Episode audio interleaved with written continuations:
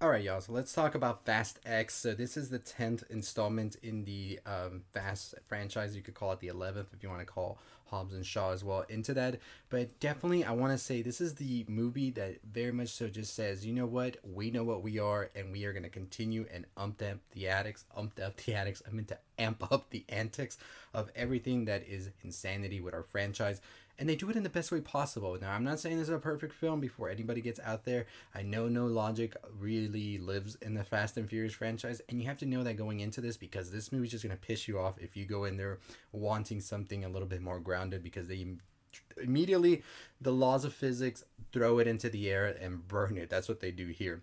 But let's get right into this and my thoughts and opinions on it. So this movie basically is a blast from the past for the Fast and Furious franchise, because you get all of the things that make the Fast and Furious franchise what it is. You get fast cars, you get races, you get one-liners, and you get something that just feels like this is like a fever dream for any action dream that you've ever had when you were younger or whatever, when you're playing with your toys and everything and throwing them all together. That's exactly what this feels in the best way possible. Now, that's not to say there is nothing wrong with the movie, because there are some minor flaws and issues I had with it, which I'll discuss in a bit.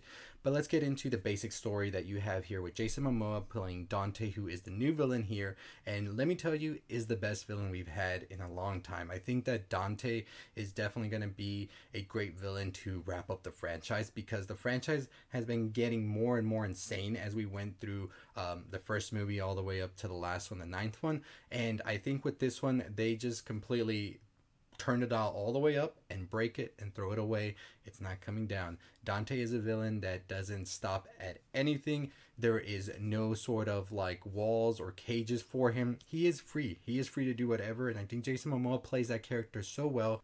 They will stop at nothing to take down Dom and his family, and it really shows. Jason Momoa really plays this character well. Very scary, very Joker-esque. Remember, we were hearing those for a while. I saw it now. I see what they were talking about, and it is definitely something to be afraid of for sure.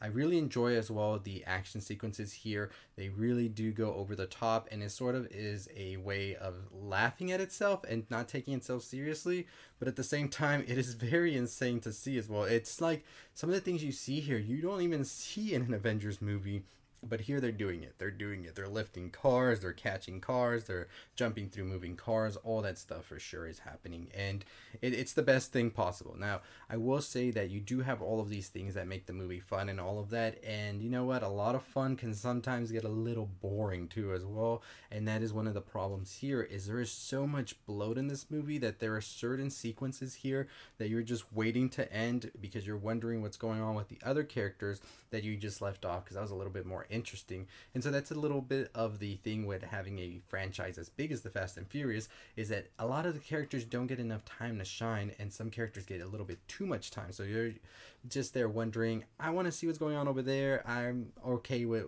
leaving you for a little bit here, but you know, that's one of the problems there. It is so bloated that a lot of the characters don't get their time to shine. And now, granted, this is the first part of a sequel that's coming, or a trilogy. I don't know. Ben Diesel says it's a trilogy. We still haven't gotten confirmation yet from the studio, so we'll just wait and see. But nonetheless, you're still there wondering, why did you include so many characters in this? Because there are some characters that barely get any screen time, and you're just there wondering, like, what was even the point of seeing that character in this movie? Could have been introduced in the next one, you know?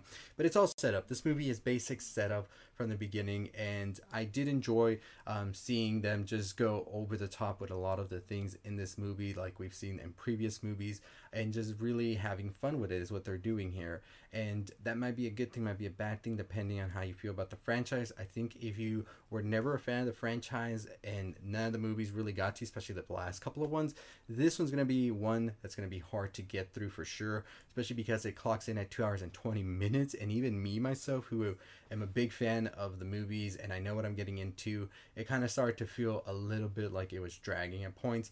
But I will say there are some performances here that really sort of get you through that, and number one for sure is going to be Jason Momoa. Like I said, his character of Dante is the most interesting and most like fun character to see. Not that he's fun for what he's doing, but it's just so unpredictable that you're just like anticipating what he's about to do next, and you don't really see coming what he's going to do next. So it's something about that unpredictability that makes his character sort of like fun to see on the screen and makes the time not feel as draining. Where on the other hand, there are some sequences here that feel a little bit too draining on their part.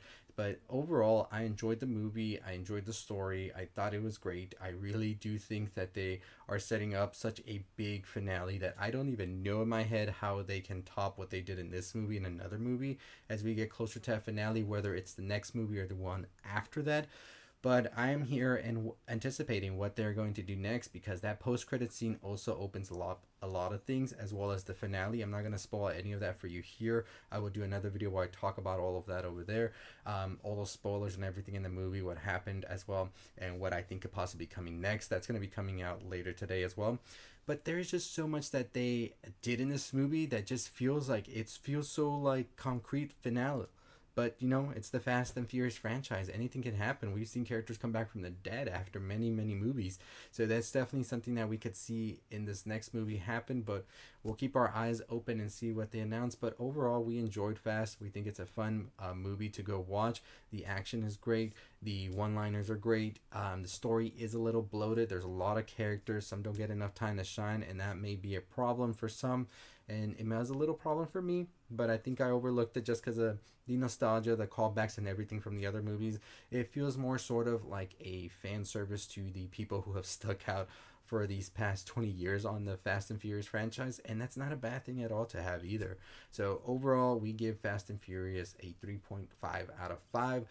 We could have wanted it to be a little bit leaner. We could have wanted to be a little bit more, less characters, more of the characters we already had, and less of the characters that didn't really get much introduction, and much more than just a quick little cameo. Save them for the next movie would have been better, and have a little bit more with this core group. You know, that's just my thoughts and my opinions on it. Let me know yours in the comments down below. Check out our other video we did on Killers of the Flower Moon, which had its trailer premiere today, and let us know what you want to see next from the channel. We are also running a giveaway. All you have to do is be subscribed to the channel, hit the notification bell, and make sure you let us know in the comments down below you want to enter the giveaway, and you will be able to enter our giveaway, which we will announce at 20,000 subscribers, so about 300 subscribers away from announcing that. So super excited for that. But as always, I'll see all of you next time. Stay safe, stay positive.